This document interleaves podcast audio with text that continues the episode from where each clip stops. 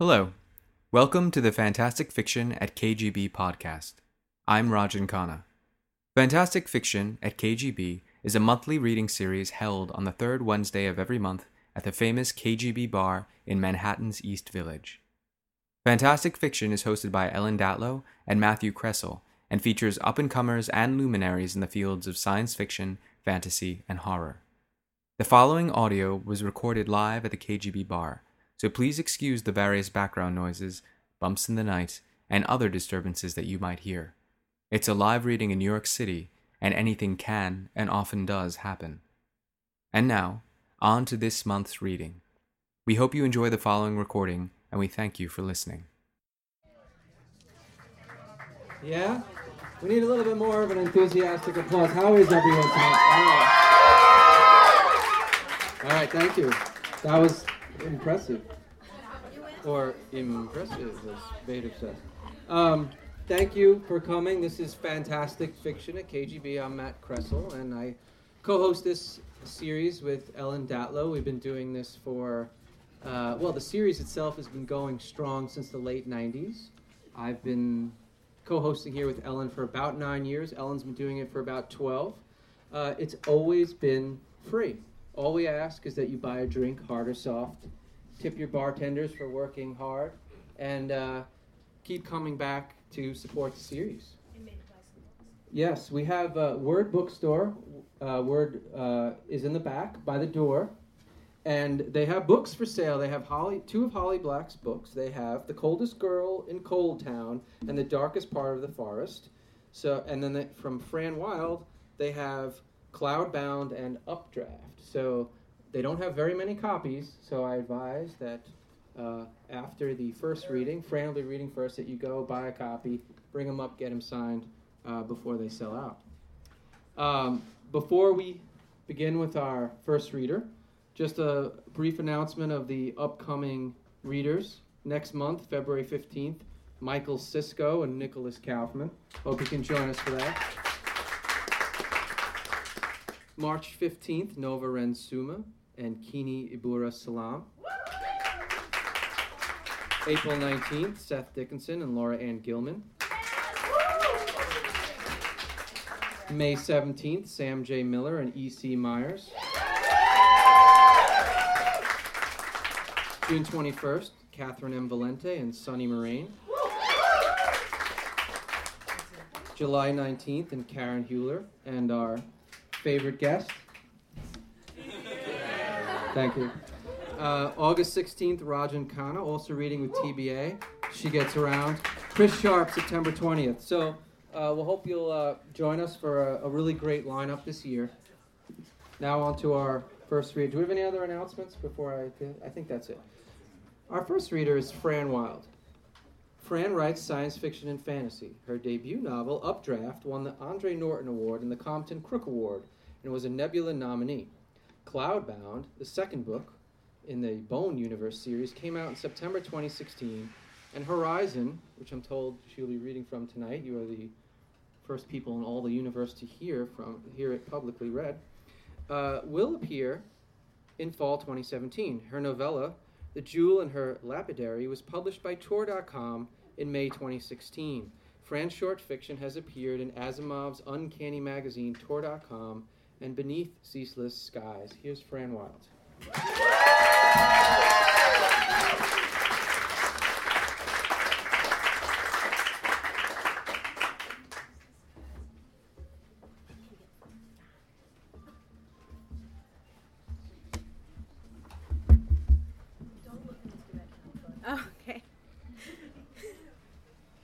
Hi, guys.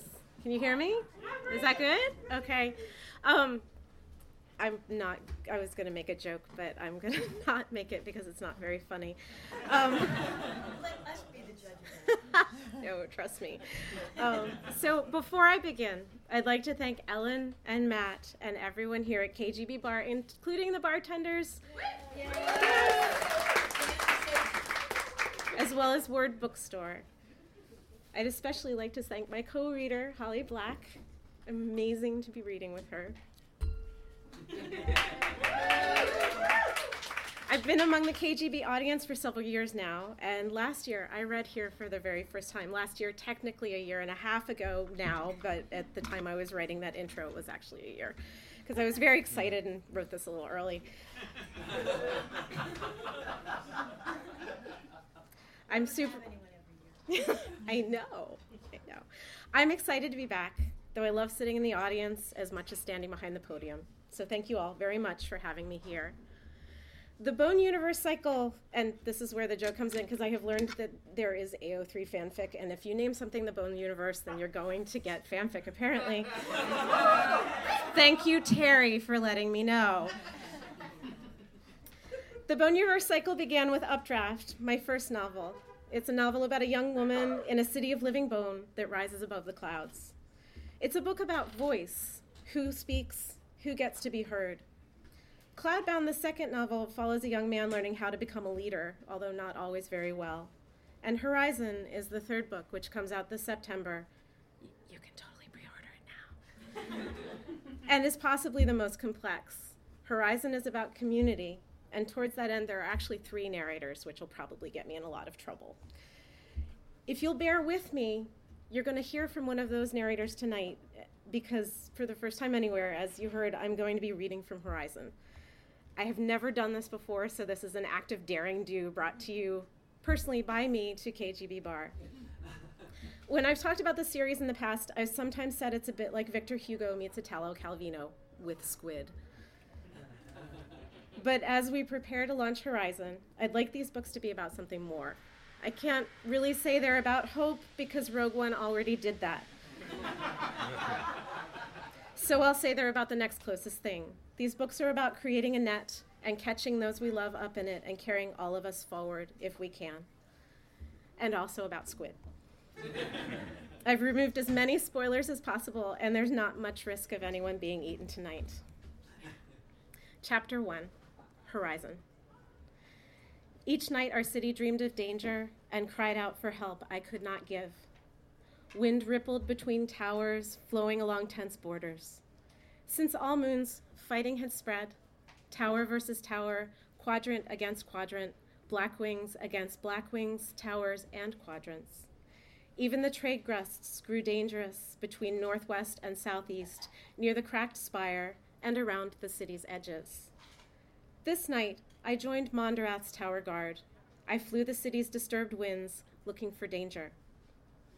As tower leader, it was my duty to keep Mondarath safe, but I was more than a leader.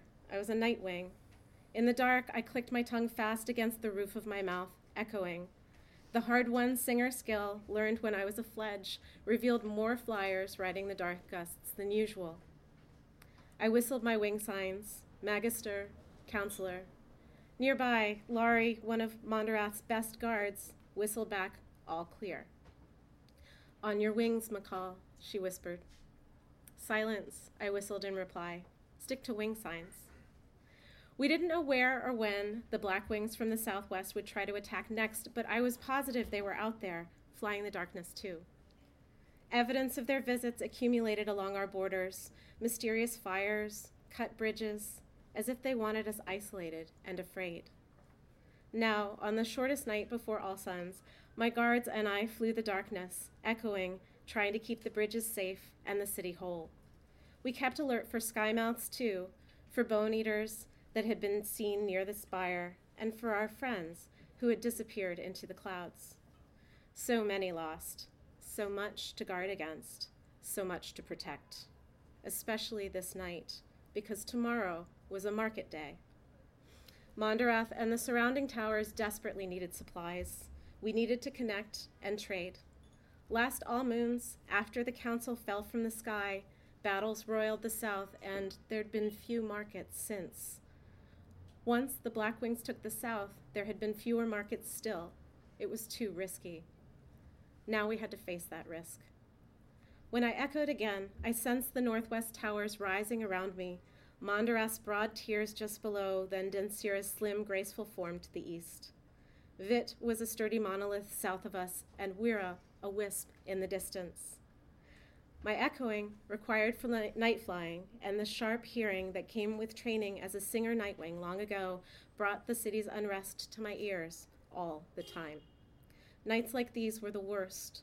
Nightmares twisted the wind around distant towers, rising pale and tall in the darkness. Dreams and hunger teased whimpers from children sleeping close together, even at Mondarath. Fear gave a hitch and a stutter to my partner's breathing.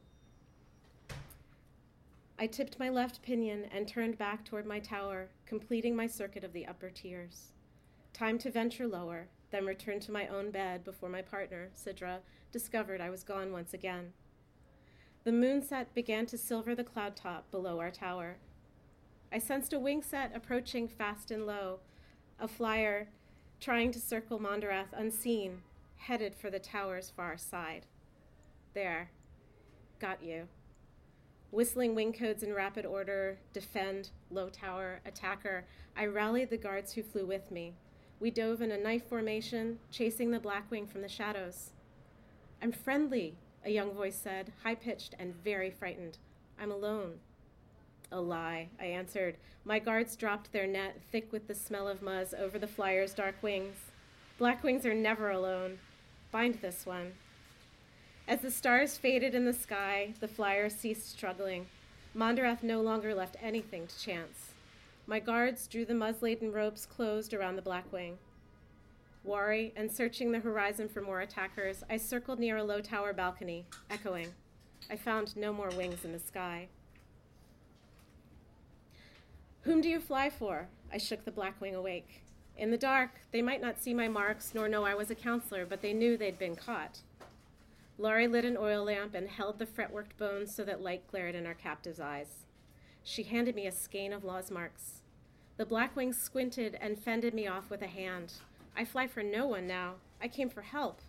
I saw his face, his eyes wide with fear. Good. Our guards continued to search the night for more Blackwings, to guard the crowded tiers filled with family and refugees above us. Meanwhile, the setting moon outlined everything in silver the balcony, Laurie's watchful pose, the net draped over the prisoner, the prisoner's worn black wing set. Laurie snorted, You should have come in daylight. The young Blackwing shook his head. I've told the quadrant leader I'd go, that I'd do what he wanted tonight. He's a powerful Blackwing. But I wanted to leave, too. I needed to leave. There's too much infighting. He sounded miserable. I would, too, in his position. A second guard stepped closer, three of us surrounding the boy, six more flying close formation just beyond the tier. What should we do with you? So many laws broken. I shook the laws markers so they clattered. Blackwings don't hesitate to drop a lawsbreaker into the clouds. They don't care which tower's laws markers you're wearing either. The Blackwings were not forgiving of lawsbreakers. Please, the boys whispered. He knelt on the bone tier beneath the net. Please, my aunts are in danger. Blackwings fight amongst themselves. I had nothing to eat. I had to fly. I knelt closer. What's your name? The boy smelled of sweat and muzz, but something rang true in his words. His eyes were hollows, his shoulders shook. What did the Blackwing leader ask of you? My name's Yuri, he whispered, and the quadrant leader told me it was important to start as many fires as I could to disrupt the markets. I put the laws markers in my satchel and pulled out a strip of dried goose meat handed this to Yuri. Bring him water. Keep him bound. My guards did as I asked. Yuri chewed on the dried goose as if it was the first food he'd tasted in a long time. The Blackwings had sent a boy to his death, tower against tower. They'd asked him to do the unspeakable, alone, and they hadn't even fed him. They probably thought a feeling of importance was food enough. I'd have deserted them too. You might have a better chance here with us, Yuri, I kept my voice soothing, as I would with Fledge's. I wanted him to tell me everything. You can do a very important thing for the city now. Tell me, are there more of you? Yuri nodded, eyes wide. Six black wings for your tower, coming from the north before dawn. Can read a little bit more? Okay. Put five more guards in the air, I ordered. Tell the others to come here. We had 20 guards, counting myself. I lifted the net and took Yuri's wings. Make any disturbance and you will not be with us long, I warned. The fear in his brown eyes gave me pause.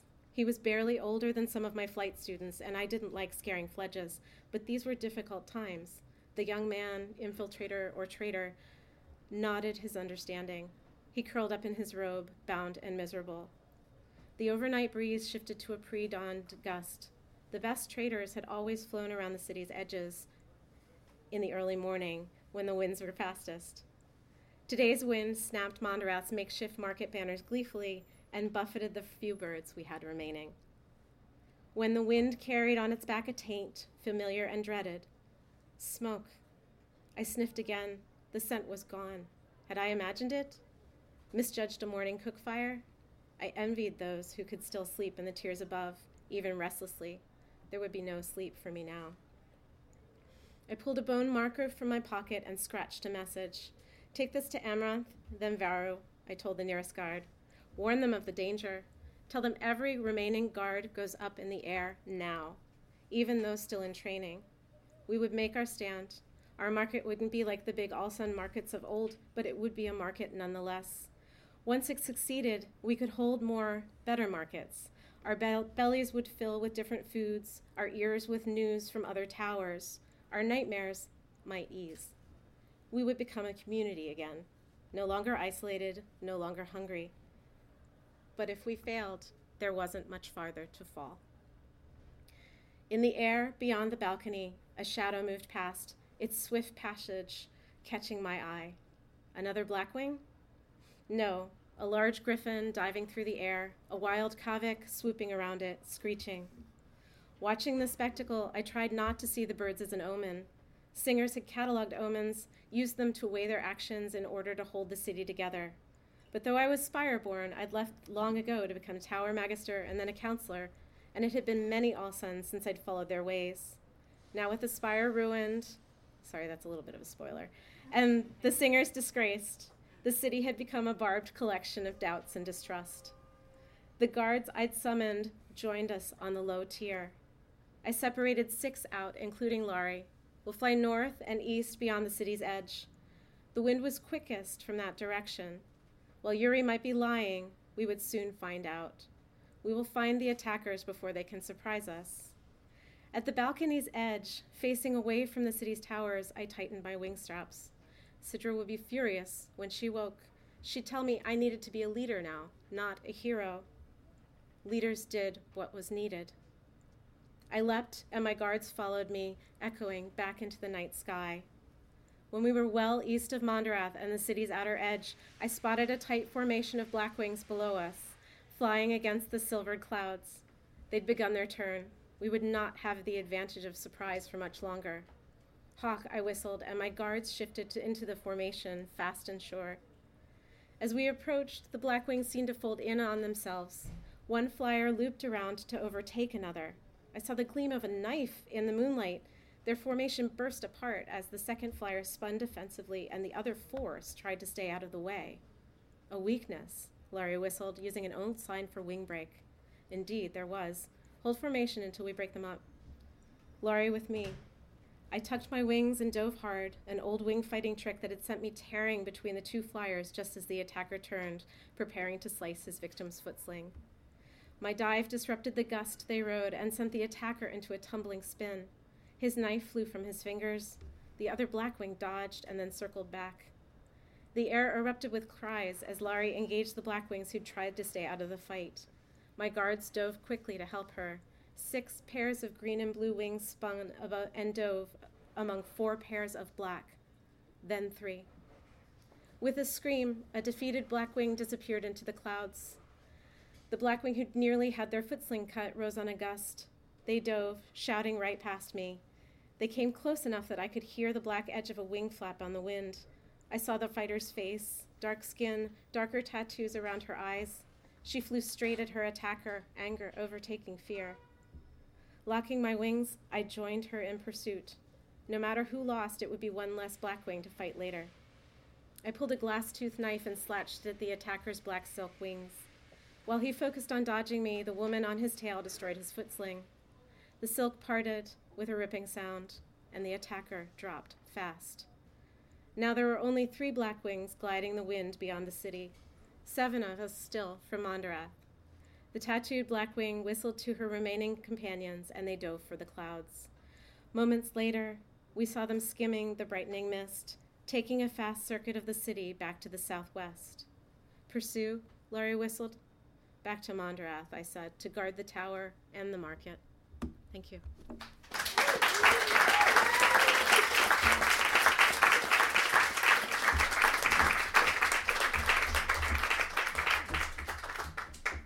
Thank you, Fran.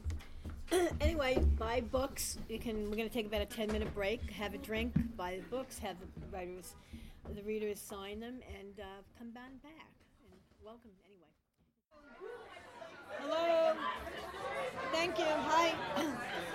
Hello, everybody. We're going to start. Welcome back. Welcome back. Hi there. I'm posing for shitty pictures that I, that I can delete. Yeah, I'll bet it is. anyway, thank you. Uh, welcome back, everybody. There are a few more books left, only by Fran. Fran's books. There are still about three books left. Yeah, I know. So, so you better make sure that that you have to make sure that that Word doesn't take any home. So you have to buy those books. I don't. I think there's one of one book and two of the other. Anyway, our next reader is Holly Black, who is a writer of best-selling contemporary dark fantasy. Some of her titles include The Spiderwick Chronicles with Tony DiTerlizzi, Close enough. the, the Modern Fairy Tale series, the Curse Workers series, Doll Bones, The Coldest Girl in Coldtown, the Magisterium series with Cassandra Clare, and The Darkest Part of the Forest. She's been a finalist for an Eisner Award, and she's finished with her graphic novels, which means she's going to write other things m- now, as she mentioned. and the recipient of the Andre Norton Award, the Mythopoeic Award, and a Newbery Honor. Please welcome Holly Black.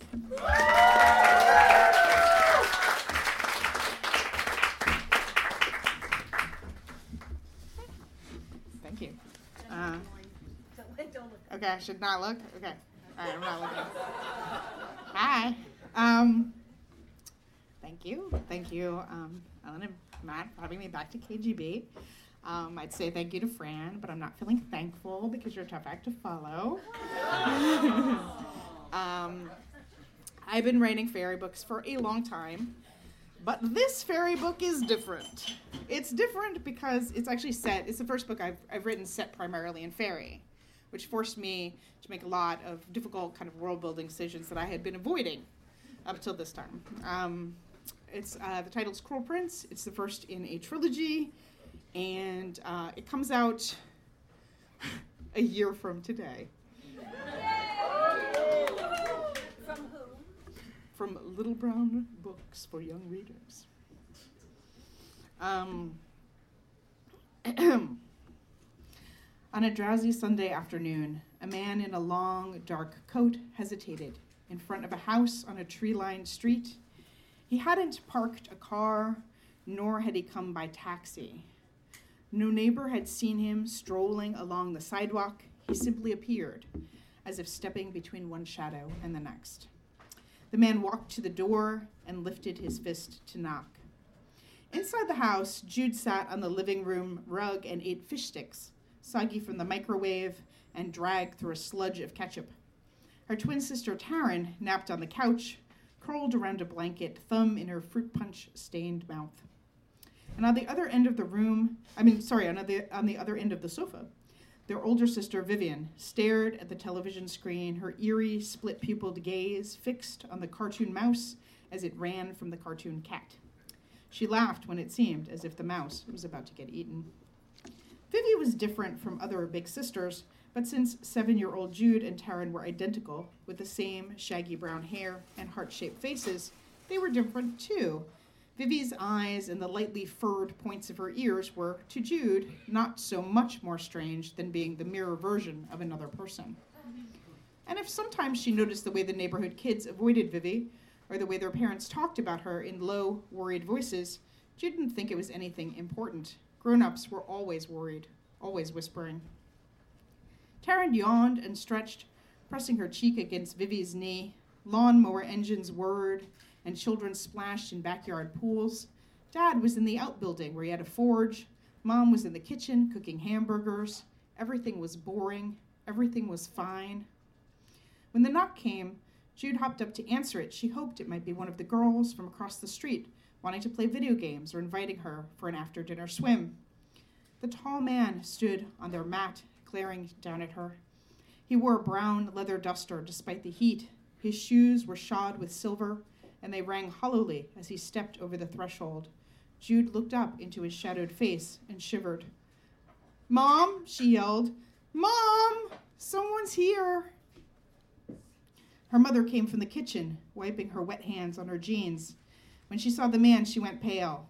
Go to your room, she told Jude in a scary voice. Now. Whose child is that?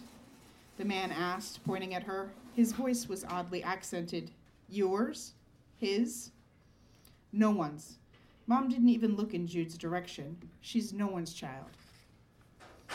That wasn't right. Jude and Taryn looked just like their dad. Everyone said so. She took a few steps toward the stairs, but didn't want to be alone in her room.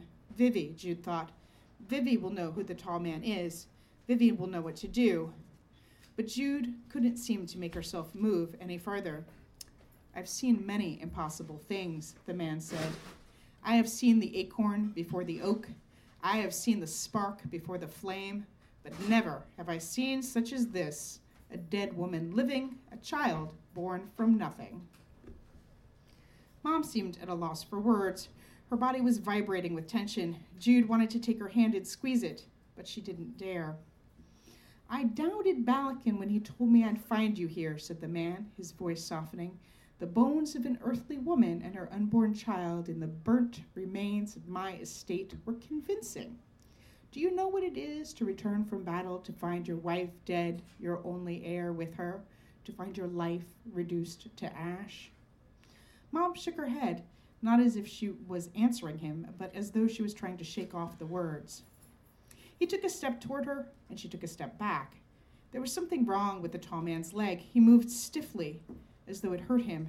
The light was different in the entry hall, and Jude could see the odd green tint of his skin and the way his lower teeth seemed too large for his mouth. She was able to see that his eyes were like Vivi's. I was never going to be happy with you, Mom told him. Your world isn't for people like me. The tall man regarded her for a long moment.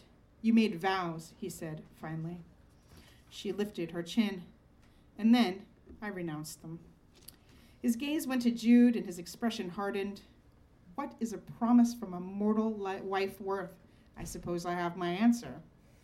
Mom turned, clearly surprised to see Jude still there. At her mother's look, Jude dashed into the living room. Taryn was still sleeping, the television was still on. Vivienne looked up with half lidded uh, cat eyes. Who's at the door? she asked. I heard arguing. A scary man, Jude told her, out of breath, even though she'd barely run at all. Her heart was pounding. We're supposed to go upstairs. She didn't care that Mom had told her only her to go upstairs. She wasn't going by herself. With a sigh, Vivi unfolded from the couch and shook Taryn awake. Drowsily, Jude's twin followed them into the hallway.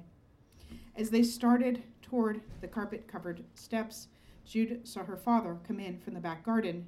He held an axe in his hand, forged to be a near replica of one he'd studied in a museum in Iceland. It wasn't weird to see Dad with an axe. He and his friends were into old weapons and would spend lots of time talking about material culture and sketching ideas for fantastical blades. What was odd was the way he held the weapon, as if he were going to. Her father swung the axe toward the tall man. He had never raised a hand to discipline Jude or her sisters, even when they got in big trouble. He wouldn't hurt anyone, he just wouldn't. And yet, and yet, the axe went past the tall man, biting into the wood trim of the door. Taryn made an odd, high, keening noise and slapped her palms over her mouth. The tall man drew a curved blade from beneath his leather coat, a sword, like from sto- storybook. Dad was trying to pull the axe free from the doorframe when the man plunged the sword into Dad's stomach, pushing it upward. There was a sound like stick snapping and an animal cry. Dad fell to the vestibule carpet, the one Mom always yelled about when they tracked mud on it. the rug that was turning red. Mom screamed, Jude screamed, Taryn and Vivi screamed. Everyone seemed to be screaming except the tall man. Come here, he said, looking directly at Vivi. You, you monster, her mother shouted, moving toward the kitchen. He's dead. Do not run from me, the man told her. Not after what you've done. If you run again, I swear I. But she did run. She was almost around the corner when his blade struck her in the back. She crumbled to the linoleum, falling arms knocking magnets off the fridge. The smell of fresh blood was heavy in the air like wet hot metal, like those scrubbing pads Mom used to clean the frying pan when stuff was really stuck on. Jude ran at the man, slamming her fists against his chest, kicking at his legs. She wasn't even scared. She wasn't sure she felt anything at all. The man paid Jude no mind. For a long moment, he just stood there, as though he couldn't quite believe what he'd done, as though he wished he could take back the last five minutes. Then he sank to one knee and caught hold of Jude's shoulders. He pinned her arms to her sides so she couldn't hit him anymore, but he wasn't even looking at her. His gaze was on Vivienne. You were stolen from me, he told her. I've come to take you to your true home, in Elfhame, beneath the hill. There you will be rich beyond measure. There you will be with your own kind. No, Vivi told him in her somber little voice. I'm never going anywhere with you. I'm your father, he told her, his voice harsh, rising like the crack of a lash. You are my heir and my blood, and you will obey me in this as in all things. She didn't move, but her jaw set. You're not her father, Jude shouted at the man. Even though he and Vivi had the same eyes, she wouldn't let herself believe it. His grip tightened on her shoulders, and she made a little squeezed, squeaking sound, but stared up defiantly.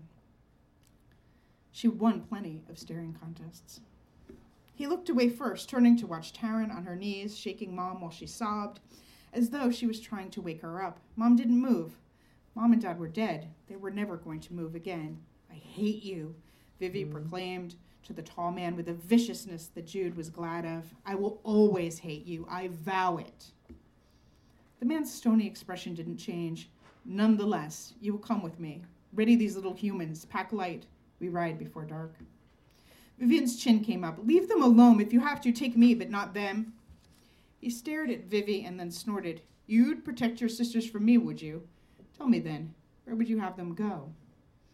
Vivi didn't answer. They had no grandparents, no living family at all, at least none they knew. He looked at Jude again, released her shoulders, and rose to his feet. They are the progeny of my wife, and thus my responsibility. I may be cruel, a monster, and a murderer, but I do not shirk my responsibilities. Nor should you shirk yours as the eldest. Years later, when Jude told herself the story of what happened, she couldn't recall the part where they packed. Shock seemed to have erased that hour entirely. Somehow, Vivi must have found bags, must have put in their favorite picture books and their most beloved toys, along with photographs and pajamas and coats and shirts. Or maybe Jude had packed for herself. She was never sure. She couldn't imagine how they'd done it with their parents' bodies cooling downstairs. She couldn't imagine how it had felt. And as the years go by, she couldn't make herself feel it again. The horror of the murders dulled with time. Her memories of the day blurred. A black horse was nibbling the grass of the lawn when they went outside. Its eyes were big and soft. Jude wanted to throw her arms around its neck and press her wet face into its silky mane. Before she could, the tall man swung her and then Taryn across the saddle, handling them like baggage rather than like than children. He put Vivi up behind him. Hold on, he said. Jude and her sisters wept the whole way to fairyland. Chapter 1 that was a prologue. In Faerie, there are no fish sticks, no ketchup, no television. Chapter 2. I sit on a cushion as an imp braids my hair back from my face. The imp's fingers are long, her nails sharp. I wince. Her black eyes meet mine in the claw footed mirror on my dressing table. The tournament is still four nights away, the creature says. Her name is Tatterfell and she's a servant in Madoc's household, stuck here until she works off her debt to him. She's cared for me since I was a child.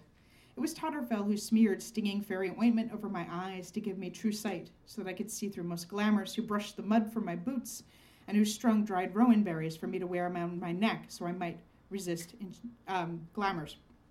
She wiped my wet nose and reminded me to wear my stockings inside out so I'd never be laid, led astray in the forest. And no matter how eager you are for it, you cannot make the moon set nor rise any faster.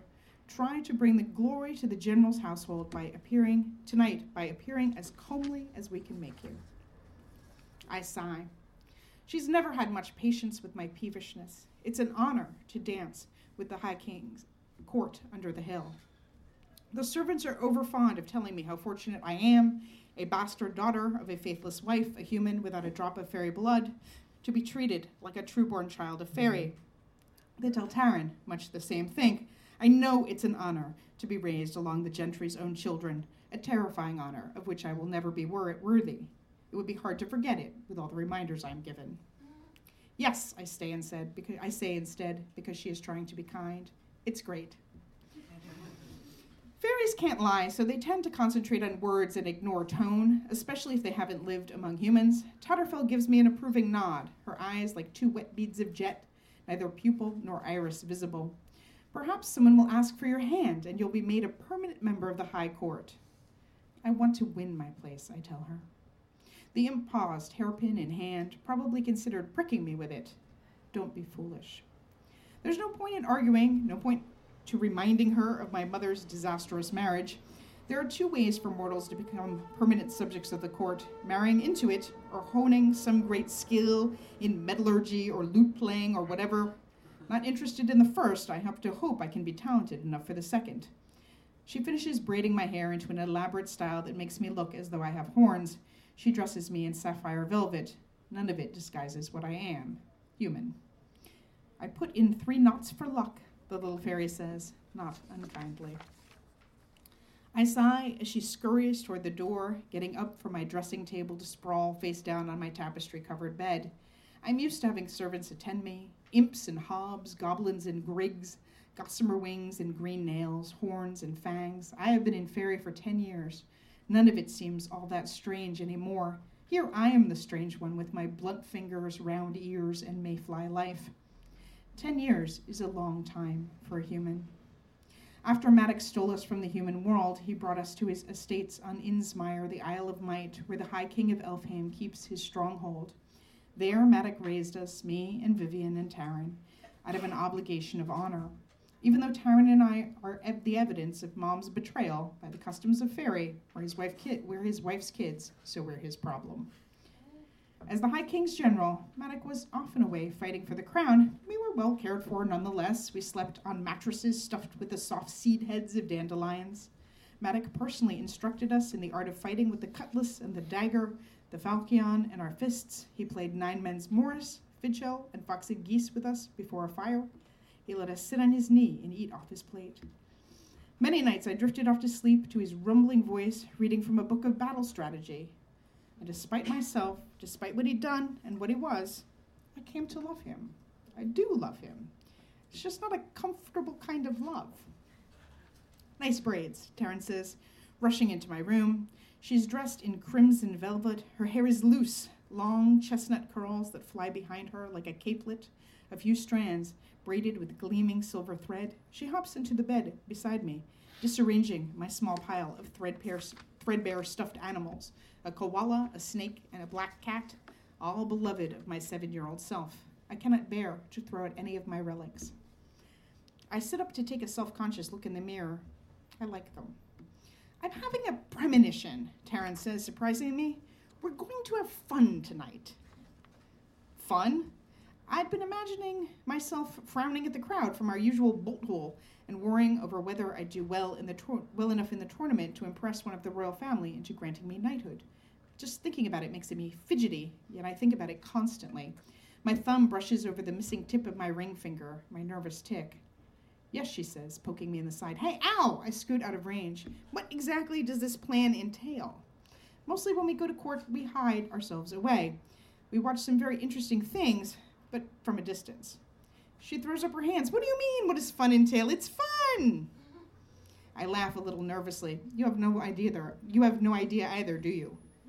Fine, let's go see if you have a gift for prophecy. She pushes herself off my bed and holds out her arm as though she is my escort for a dance. I allow myself to be guided from the room, my hand going automatically to assure myself that my knife is strapped to my hip. The interior of Madoc's house is whitewashed plaster and massive, rough cut wooden beams. The glass panes in the windows are stained gray as trapped smoke, making the light strange. As Taryn and I go down the spiral stairs, I spot Vivi hiding in a little balcony, frowning over a comic zine stolen from the human world. Vivi grins at me. She's in jeans and a billowy shirt, obviously not intending to go to the revel. Being Madoc's legitimate daughter, she feels no pressure to please him. She does what she likes, including reading magazines that might have iron staples rather than glue binding their pages, not caring if her fingers get singed. Heading somewhere? she asks softly from the shadows, startling Taryn. Vivi knows perfectly well where we're heading. When we first came here, Taryn and Vivi and I would huddle in Vivi's big bed and talk about what we remembered from home. We talk about the meals mom burned and the popcorn dad made, our next door neighbors' names, the way the house smelled, what school was like, the holidays, the taste of icing on birthday cakes. We talk about the shows we'd watch, rehashing the plots, recalling the dialogue until all our memories were polished smooth and false. There's no more huddling in bed now, rehashing anything. All our new memories are of here, and Vivi has only a passing interest in those. She'd vowed to hate Madoc, and she stuck to her vow. When Vivi wasn't reminiscing about home, she was a terror.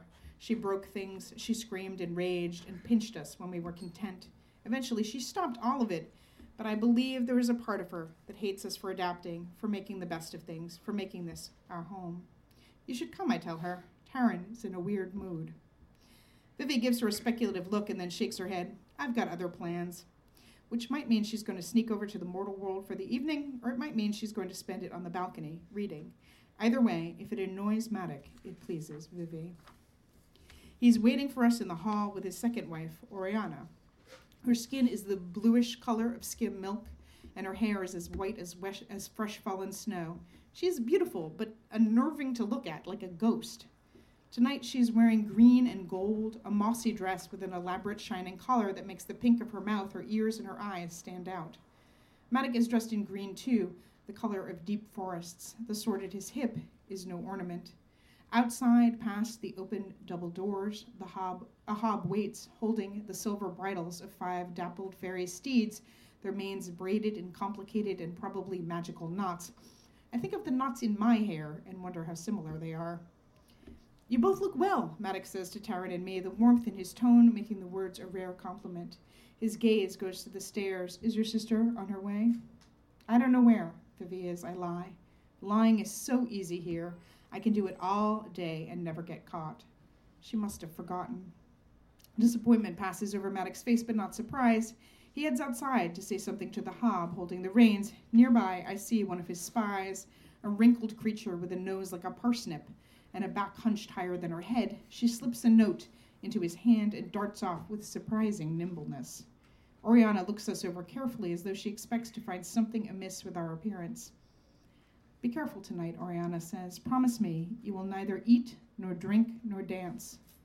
We've been to court before, I remind her, a fairy non answer if ever there was one. You may think salt is sufficient protection, but you children are forgetful. Better, better to go without. As for dancing, once begun, you mortals will dance yourself to death if we don't prevent it. I look at my feet and say nothing. We children are not forgetful.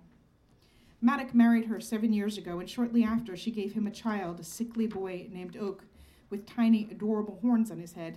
It has always been clear that Oriana puts up with me and Taryn only for Madoc's sake. She seems to think of us as her husband's favored hounds, poorly trained and likely to turn on our master at any moment. Oak thinks of us as sisters, which I can tell makes Oriana nervous, even though I would never do anything to hurt him.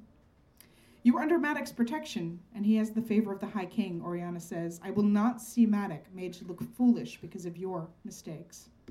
With that little speech complete, she walks out toward the horses. One snorts and strikes the ground with a hoof. Taryn and I share a look and then follow her. Madoc is already seated on one of the largest of the fairy steeds, an impressive creature with a scar beneath one eye. Its nostrils flare with impatience. It, talks, it tosses its mane restlessly. I swing up onto a pale green horse with sharp teeth and a swampy odor. Taryn chooses a rouncy and kicks her mm. heels against its flanks. She takes off like a shot, and I follow, plunging into the night.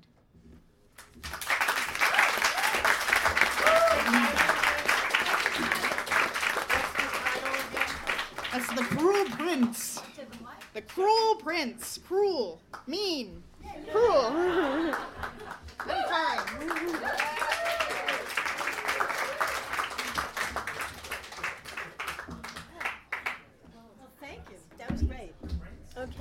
You both. Thanks, everyone. Hang out if you like. You don't have to leave yet. No. And if those books are here, buy them. Buy. Get rid of those books. Buy those books.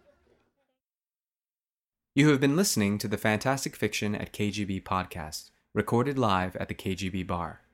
We hope you enjoyed what you heard, and we thank you for listening. We also wish to thank Gordon Linzner for providing the audio, and Rajan Khanna, that's me, for the introduction and farewell. And always, thanks to our many fans of Fantastic Fiction at KGB for supporting us all these years. See you next month.